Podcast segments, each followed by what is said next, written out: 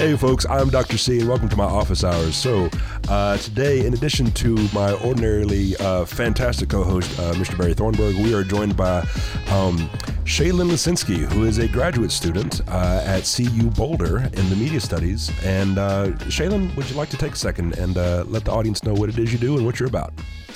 Uh, yeah, sure. So uh, I came into college after being in the military, and being a female veteran kind of informs a lot of my interactions with the texts that I uh, study and the research that I do. Um, my dissertation will be on the bodily capacity of active female bodies on screen.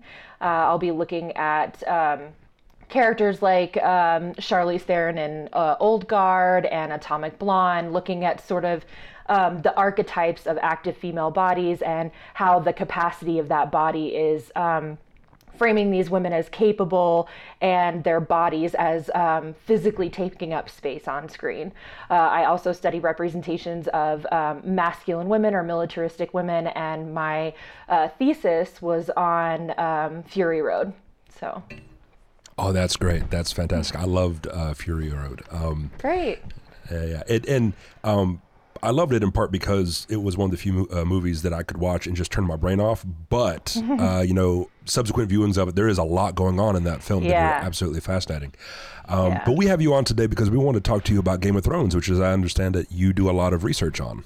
Yeah, so I've written a couple of papers, uh, presented at conferences, nothing published yet. Um, but it's sort of an ongoing project because uh, as I was writing, the show was still airing. So I've come back to it multiple times. I find the fandom around the show really fascinating, but I also find sort of the. Um, how the characters are built and the type of archetypes that they're they're playing with in the show really fascinating. All right.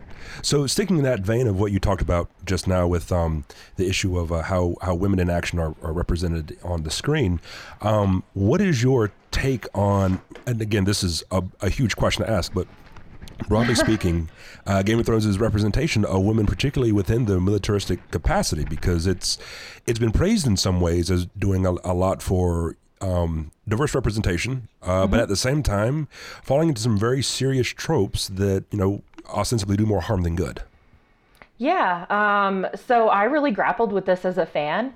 Um, as a scholar, it it was a little bit easier to deconstruct because once you start peeling back the layers of production, where the show is being produced on HBO, and uh, also the genre that it's in, uh, being a fantasy uh, genre, something that has a lot of sort of um, phallic imagery and patriarchal tropes, uh, that kind of gives you some of the answers about what's happened to these characters and how they're framed in this space. Um, But yeah, I I wanted uh, to see something really incredible happen with these characters, and I was definitely fully on board and like ready to see Dany be this incredible warrior woman, and um, not exactly what we got as fans. So um, my um, my sort of issues with the show or at least my my grappling with the problematic depiction started really early. So um, i was because of what i study and the things that i'm interested in i was recommended the show by a number of people and i got oh two episodes in one episode in and uh, her wedding night with drogo and i'm i was horrified. I'm like why would you ask me to watch this? So Yeah. um, i didn't really know what to do with that and that everybody just kept telling me just hang in there just hang in there. Um, so once i got to i bin- i binged the first five seasons in one summer and once I got to uh, the the end of the fifth season, I had quite a bit to say about um, sort of the negotiations that are happening with empowered female characters um, against a patriarchal structure, right? So the genre itself being really patriarchal and kind of trying desperately to continue to contain these women. Absolutely, and actually, that just reminds me, referencing uh, the the wedding night between Daenerys and Drogo. Just for anyone who may be sensitive to this kind of stuff, a quick trigger warning because this does involve discussions of like sexual violence and that kind of thing, and that can be really heavy to talk about. But um, on that note, um, yeah, that's the thing. Is actually a buddy of mine who got into the show. Uh, he texted me as soon as he watched that first episode. and he was like, "Was that? Was that? Did they Yeah. depict? Did I, did I just watch that? did, did they just depict rape? Like, Yeah. and I was like, yeah, yeah, they did. And he goes, I, man, that, that's a buy-in. I said, yeah, no, no, they are. Mm. They are making you committed from the beginning, um, and pseudo traumatizing people in the process, yeah. uh, to be sure. Um, and that's one of the things that George R. R. Martin has been criticized for is his use of you know that trope, particularly, which is a lot more common in the books than you have in the uh, yeah. in the TV show, which is wild to consider. But actually, on that note, let me ask you: uh, How familiar were you with this narrative or with this genre in general before coming into it? Right. So I didn't have um, I didn't have a whole lot of um, formal background in sci-fi fantasy.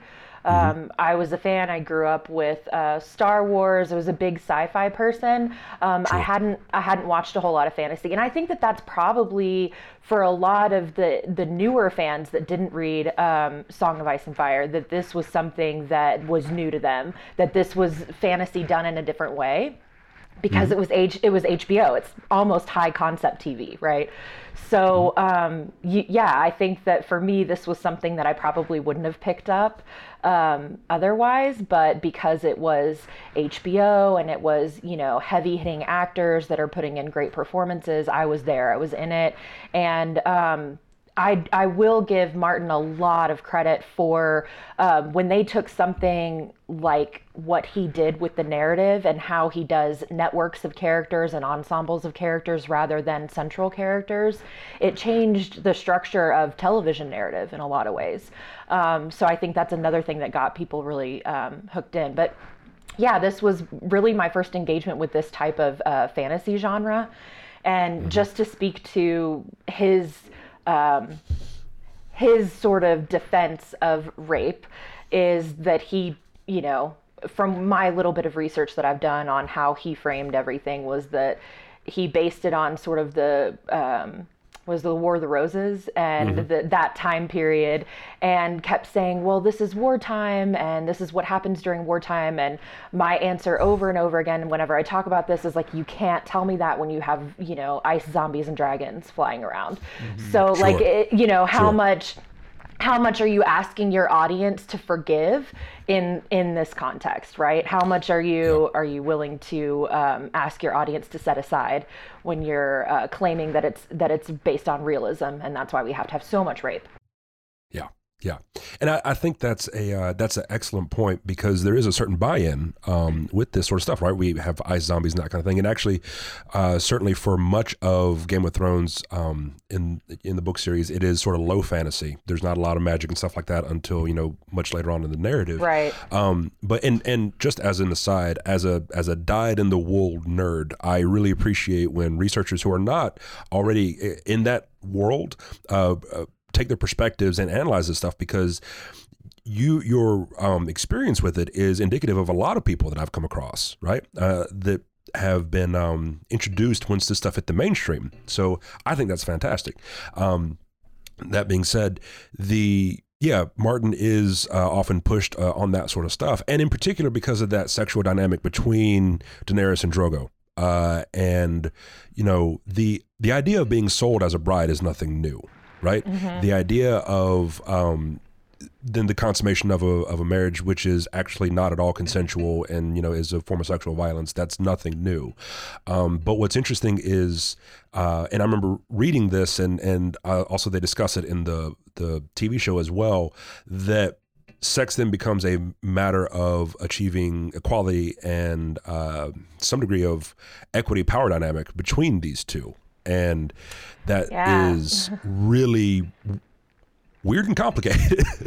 um, so that's a lot of yeah. what I initially wrote about was that um, because of where we're because of where this is because it's HBO and um, because this is uh, still a fairly patriarchal um, genre that in order for her to be empowered, she has to kind of find that power through the already perceived patriarchal channels that exist, which is through mm-hmm. Drogo, right? Mm-hmm. And even her. Um, her shift in power. I wrote a lot about. Um, so when I do the textual analysis of the show, I'm looking at like the placement of bodies, how bodies are framed in the screen, and she goes from being really dwarfed by Drogo in those early days to shifting to on top of him. You see a shift in where she's positioned in the frame. All of a sudden, she's on top of him. He's looking up at her. her she literally changes levels in the show but that's done through a a cis hetero male fantasy narrative of her having a concubine of her brothers teach her sex. And Right, so you end up with this very um, heteronormative um, reappropriation of sexuality and her introduction into her own sexuality that's being channeled through a male fantasy. Right, right, because the um, the acts the, the the the behavior in which she's learning is from a woman who is uh, adjusting to a very particular role that is meant to be centered around the client and all that kind of stuff, as opposed to you know self satisfaction that kind of thing. Absolutely. Um, something that this reminds me of is discussions that I've heard about in terms of um, representation uh, in in films and stories like this, where where you know some have have argued, well, why why don't we see more black bodies on screen and things like that within the fantasy genre? And and the the argument in terms of like the, what I've heard with Lord of the Rings is, well, this is this is meant to be depicting some sort of like uh, European sort of uh, or or, or um, British Isles sort of culture or something like that. And I'm like, but but no, no, because Middle Earth is none of that. Like Middle Earth is fantasy. It, it really is Actually, just kind of a thing uh, that that exists. ac- Let's hear the actually. actually, Barry. Um, Actually. I hate to stop you and correct you, but uh, canonically, Middle Earth is a precursor to our world. and and so Yes, that's that. That's as much as I got. That's what you. Yeah, that's all I got. Yeah. Uh-huh. Yeah, I think it's uh, Lord of the Rings is really fascinating to me. Um, Richard Dyer writes a lot on that, and I think one of the it, in a colloquial way to look at what he's saying is that basically in the world of Lord of the Rings, like eventually there's like a white scale. And if you get too white, you become invisible and then ethereal. And I find that hysterical because that is exactly what happens in those films. Like it's just That's Frodo, amazing. Frodo getting so white and Galadriel getting so white that she disappears, like literally becomes, uh, you know, yeah. an ethereal character. Yeah. And then, Mm-hmm. aga of course, Gandalf, right? Like that right. there's basically, instead of a, it's a white scale on the. Listen, as as a, as a Chicano, uh, we we claim Gandalf as one of ours. Um, he he is no, he, he is so many archetypes of, of. Chicanos and other and like Mexican Americans rolled into one. Uh, anyway, uh, but yeah, no, you're you're right. And w- what's funny about that is. Um, because I'm a huge Lord of the Rings fan and I have to grapple with it because there's a lot I love about it and there's also a lot that's like, all right, well, this was written at a certain time by a certain kind of person. Um, Yeah. They introduce a hero of color in one of the games, and uh, but what's also interesting was that was the last installment, uh, and I'm sure it was by coincidence. The Tolkien estate said, "We're not letting you guys use like make any more games like this because this is all kinds of wild." Uh, What they found objectionable was the gratuitous violence. Uh, it was the uh, the war. Shadow of War uh, and the Shadow of, and the uh, Shadow of Mordor series. Um, but yeah, anyway, but no, you're right. It it absolutely there is that sort of sliding scale of whiteness uh, in which you become super white. Uh, ascendant white, as it were. Uh, Yeah. You either go to the undying lands or just straight up disappear uh, from, from the color spectrum entirely. Yeah. Yeah. And I also think it's interesting if we put that in context with what happened to Star Wars. So we're all we're talking around genre and all of this, but really, um, a and this has been the criticism of, of sci-fi and fantasy for a long time is that we don't have people of color writing and uh, getting published in the same way. So um, what you end up with is just this representation of this white fantasy world, and um, Star Wars is a really good example of sort of the backlash of what happened to this franchise when they started putting people of color in central places in, in the films. Um, so yeah, it's uh, it has all of the potential to be this sort of liberating um, democratic space, um, creative space, and it doesn't always live up to that. In fact, most of the time, it doesn't live up to that. And and that's a really interesting point because it seems like um, fans the, the, more unfortunate fans will say often want some sort of narrative justification for why there are people of color when they do appear, right? So, like right. when uh, John John Boyega playing Finn uh, appeared, and they were like, "You can't have a black stormtrooper," and the the the you know that I had a that nerd twitch started to manifest a little bit with me because I was thinking, well, actually, they started conscripting people instead of using clones because the clones were pregnant. It's not the point. We're not getting into that. All right, look, you can have black people in space, okay? Um, that, that's totally acceptable, and you don't need a narrative justification they people just exist it's wild if we understand that you know skin color is an adaptation based off of latitude and exposure to the sun. Right. Are you telling me that everyone in the universe is just going to be this one particular shade of white? Uh, it, it's absolutely wild, right? That's the fiction part of this. Um, but along those same lines, even going back to Game of Thrones, so the uh, people you have very few people of color. Now we understand that Westeros is meant to be a uh, European setting, right? right. Um, that being said, even in universe, there is a lot of uh, international trade between places like uh, uh, the the nations of Essos and Dorne and the Summer Isles, all of which have people of color. So you would expect the way that history goes, where where capital goes, people go. So you would sort of expect to see uh, at least a few more, um, you know, people of color, especially you know folks from like the Summer Isles, right? The uh, the region where Black folk come from in uh, in Game of Thrones, um, but you don't hardly see them at all. Um, yeah, with rare exception. Yep. Well, and um, thinking about sort of, and, and initially when I came into it, looking at um, the khalasar and and what those bodies are doing as far as um, how they're positioned in the narrative and the way that they're projected um, and depicted in those spaces you can definitely see this um, sort of you can see the lineage and effect of like chattel slavery, right? And what bodies mm-hmm. labor is then put on in this world, um, what bodies have power in this world, and that becomes mm-hmm. really mm-hmm. um, indicative of a white patriarchal society. So, mm-hmm.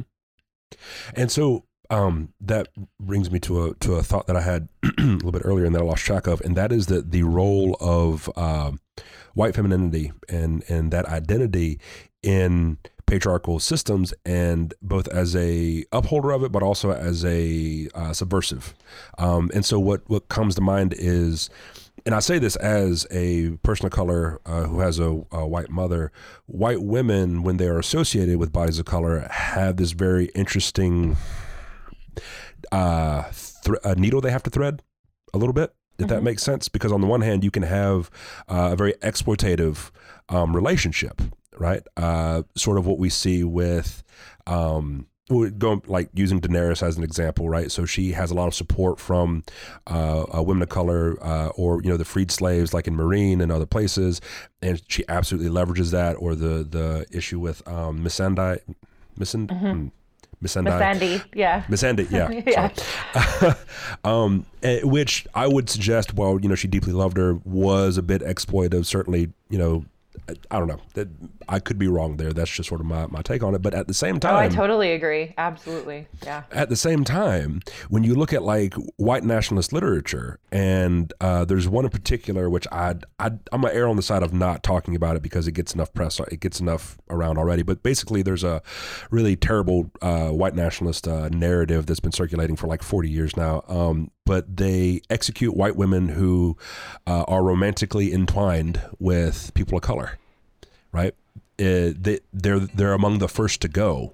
So it's that interesting balance between being a part of a system and being able to leverage it, but at the same time being very perilous in that positionality as well, because given the opportunity, they would be purged uh, from those sort of societies, from those you know dominant uh, uh, white supremacist societies. I don't know. What what are your thoughts on this? Yeah, um, I think that we see I, I think that Dany gets punished. I think my my initial argument is that her only um, access to power is through these very restricted channels, and that she's punished for for using the channels that are you know at at her disposal. Um, so yeah, I would absolutely agree with um, we can't fathom in this society um, a fully fledged, empowered, and also um, woke character that is going to free the slaves and genuinely free the slaves, not free the slaves for her gain, right? Not free the slaves so that she can then use that to, um, you know, to shape her own army. Um, so, yeah, I definitely think that uh, you end up back sort of in the same place over and over again. You get these little negotiations of power with Miss Missandei and and her love for her, um, and that even being this is what I found really egregious is that that was um, her death. Uh, was used as the catalyst for Dany sort of laying waste to uh, King's Landing, right? So now mm-hmm. you have this um, complication of like, a, a white savior narrative and then also when that doesn't come to fruition her getting punished narratively as um, she has to become a bad character right she has to become something that we are ridding ourselves from mm-hmm. No, absolutely. Let's talk a little bit about that turn, um, and and compare mm. her maybe a little bit to. I'm not sure how much you've looked at uh, the other women that are militaristic. So you have like Arya, you have uh, Brienne of Tarth. Um, to some extent you have Sansa. I mean, she does play a, a sort of a yeah. military role in in her capacities. So like when you look at because there's always that question when it comes to the representation of women in this sort of capacity: Are we just reskinning act, men action heroes, right?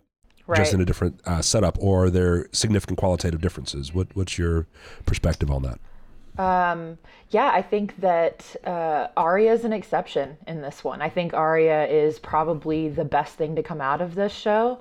And mm. uh, Brienne of Tarth, I would have given that same accolade to, except for the fact that um, when they I mean, they really do her dirty by taking Jaime away from her and putting Jaime back with Cersei. So, the one time that she allows herself some pleasure, the one time that she sort of breaks down her um, sort of self restraint with him and it's not really rewarded. It's actually she's she's left as this sort of pathetic character that went after a man that didn't really want her and she was a convenience for him. And so you're you're undermining a lot of the authority that her valor and her steadfastness awarded her throughout the seasons right? Mm-hmm. So you end, end in this really complicated place with she's just the scorned woman, um, but she's going to valorize Jaime in the um, in the archive, right? Everything she writes about him. So again, like I yeah. just feel like it could have been more. Um, and my issues with all of this is that um, Martin's structure is really fascinating because again, you can't characters don't come in with their um, with their armor of being central characters, right? Um, so everybody's up for grabs in this one. He does. Um, he does not believe in plot armor, not at all. Right. Right. So, um, which I found really fascinating, but it also means that um, the really empowered female characters end up being satellite characters like Brienne and Arya, which are not characters that you're seeing in every single episode. They're not characters. They have significant plot moments, but they're not driving the plot each week, right?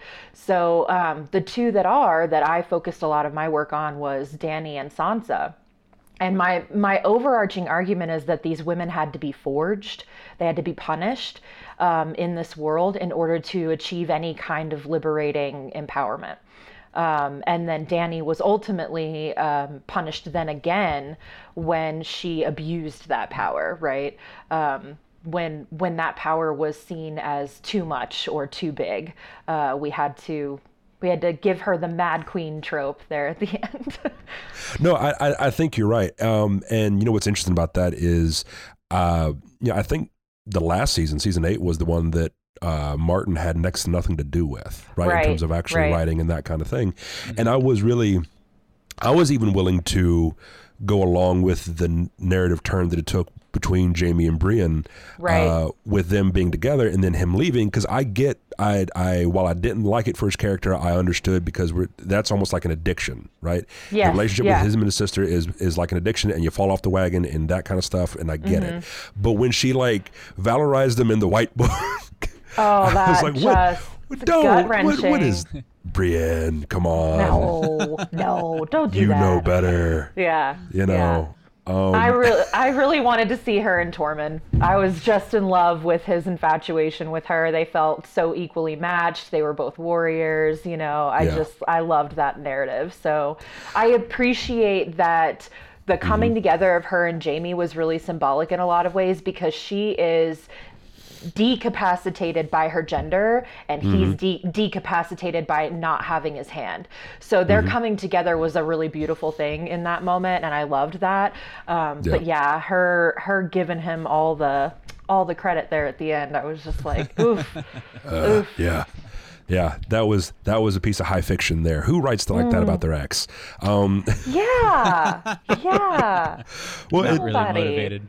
My my favorite part about their relationship was actually uh, not to do with them, but Tormund when he's like, "Oh, right okay, well, I guess this is the way it is. I'm moving on." Like that's that's emotionally healthy. That is wildly Thank mature. you. No, Tormund didn't get enough credit for being No. just like, oh man, he is the Yeah. ultimate feminist. He's he's, lo- he's loving it. I was uh, infatuated with him, and Yeah, he res- yeah. he resembles my husband in a lot of ways. So there's something to that. Yeah, yeah. No, just I love that. Like you know, just you know, longs after this woman, and then Mm-hmm. finds out she chose someone else, and is like, "Oh, I guess I better move on." Like, right, a hundred percent wonderful. yeah, Um, yeah. That would be the death of just about all Hallmark romantic comedies. Is just, oh, I see you're, you're clearly not into me. I'm going to respect your agency, and um, I'm gonna go on. burn Yeah, burn so- down this hotel that we built together. Uh, you know, right. oh man.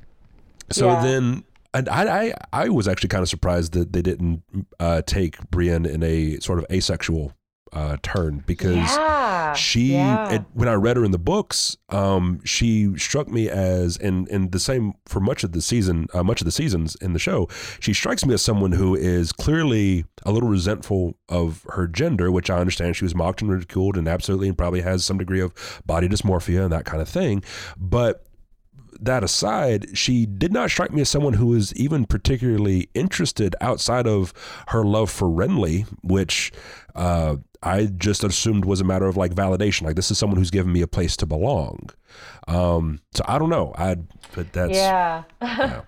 I my pers- I'm gonna be a total killjoy and say that it, it's just because it's framed in this like hyper patriarchal gendered world where like all value is coming through that the the situation of gender like how gender is Sure. situated in the show so um, they can't fathom a character that's not going to have some function to um, to validate the male characters that they're working for, right? She Yeah. gives Jaime a lot of validation. Um, I will say one of the things that probably was sort of unintentionally progressive about her character was that because she's a woman, um, that gets used in a really fantastic way when she becomes sort of um, when she is becomes the protector of Sansa. So her closeness with women that she's protecting and her ability to for those women to feel safe around her, that was really key. And I think that they didn't really go into that very much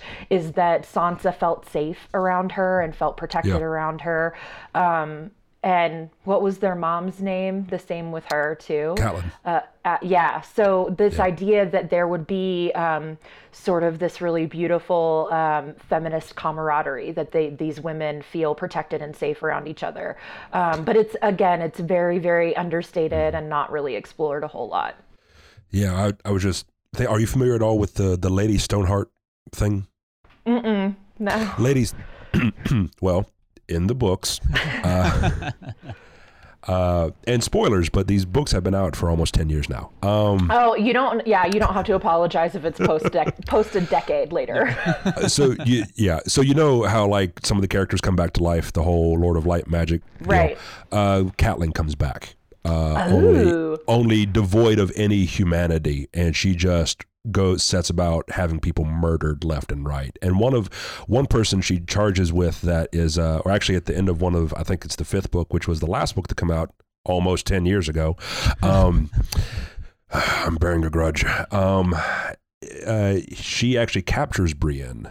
Uh, and you're sort of waiting to see what happens with her, but, but Oh, yeah. God. So, and I, I wonder about that because, um, th- that combined with things like Daenerys' madness, um, go back to this idea of women, uh, uh, this trope of women being governed by their emotions, or in the case of uh, Catelyn, uh, the lack thereof. Uh, and actually, that's an interesting part of the story because she never accepts Jon. Right? They they play that Right. up like you know you, you ain't my kid, Right. um, and and all that kind of stuff. So like it it.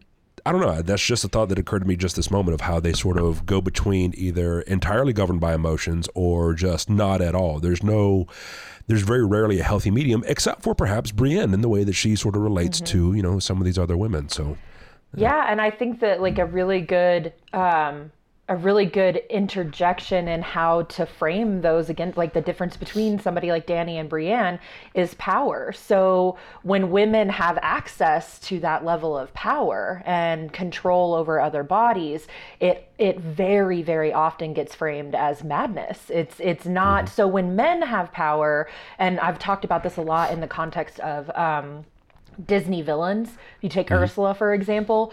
Ursula is it wants Triton's throne, right? Um, and we don't know the narrative of like if she had claimed to that throne to, to, to that throne at any point earlier um, before we arrive in that narrative. But the idea that her wanting that her desire for that throne, her desire to have that power is framed as mad. It's framed as witchcraft, it's framed as evil. And the same thing happens in Game of Thrones on a much larger scale. So, I mean, they do it. Uh, I think that Arya is undermined in that context, the power that she gains um, through uh, her ability to face shift and and be in all of these different all the training that she gets it's undermined by the fact that she's a child essentially. So um, that sense of where we allow power to exist right? Whose hands are we comfortable with power being in? And um, it's very often um, okay when it's when it's men. I mean we laugh at um, at baratheon you know we laugh at robert you know? He's he's an oaf. It's not and but he has tons of power until he dies. I mean tons. And so it's just interesting to me that um, women gaining access to that level of power even in a in a fantasy space is so uncomfortable that they are then framed as mad. Or it's contained in another way. Like in Sansa's case it's like she doesn't want more than the north she just right it, it gets framed over Right. and over again she just wants the north that's all right which that would never i mean that would never fly if it was a male character. We expect them to have that sense of like you should serve the world. We we The expected that. aspirations Are, Yes. are- yeah, are expected to be different. Yeah, I mean we saw that with Jon. It was it was infuriating that he didn't want the throne, right? It was infuriating to watch. So um, he's him and Ned. You're perfect for it. You absolutely should have this power, right? We're trying to hand it to them when we have um, women that are trying to change the world and make it a better place. We then turn them mad and kill them off, right? And then unqualified males take over. yeah, well yeah i, I think uh, added to that it's um the, the because it's as you pointed out like this is a, a patriarchal world that these women are having to navigate and uh, because of the structure that they're working within they have to take unconventional means to get to the places that they want to go right. whereas the men get to work within the system that is already set up however devious they may be they're still working within that system right and and so just because of the way the system is set up we view the way that people are navigating it differently there there is a scheminess to those who have to work outside the system Mhm. or and yeah, Mhm. right even Yeah. though that even though lots of the motivations or the the you know aspirations might be similar across characters the way they get there necessarily has to be different Mm-hmm. Yeah. That's a good point to bring up with Arya too. I mean, she has a kill list. If that was a male character, we would view that much different. That would be a variable psychopath, right? Somebody, yeah. mm-hmm. Yeah, no, that is not the mark of a healthy and well-adjusted mind. No, absolutely not. That, and you were talking about, yeah, where do we choose to have power, and where does it lie? In this case, with a very stabby child. Um, so Very stabby child. I love that very that. stabby child. Um, and children should not be stabby. Uh, it's one of my hardline rules. As a new father, I have determined my child Oh. less less stabby than a child. stabby. You know, less don't stabby. give guns to robots and don't give knives to children it's true. Mm. You know, they got. For those little hands with the. well i guess guns to children too never mind That was a bad- Good day, Barry. That took a turn. That was oh, assumed. That was assumed. I- yeah, we didn't need to say that out loud. We knew, we knew that. The the other thing that, that comes to mind in, in talking about the sort of the power dynamics and, and gender and that kind of stuff is uh, how did you what did you think of of Daenerys's relationship to men post Drogo? Oh yeah. Um, I thought it was really interesting that she sort of um, goes through all of that and then kind of puts Drogo on this pedestal and everybody's held against him. So mm-hmm. it goes from her using him to gain power and and being powerful in that space to her just seeing men as the as, as these like pawns on a chessboard and she just moves them around according to how she's navigating that. So basically the idea is that her heteronormative like nuclear family resolution is stolen from her so she rejects it completely and she's never mm-hmm. gonna right like until jon which is incestuous so it's it's always going to have an undermining element um, that that takes away that that happy heteronormative hmm. resolution mm-hmm. Yeah, yeah. It could have been it could have been great except for that whole you know Right. that's your aunt. Right. Thing. God Almighty. And I I look just as a footnote, I have uh two sets of siblings that are twins. All right, and so watching this show oh yeah its yeah is is rough. Is oh god. Anyway, I mean, whatever.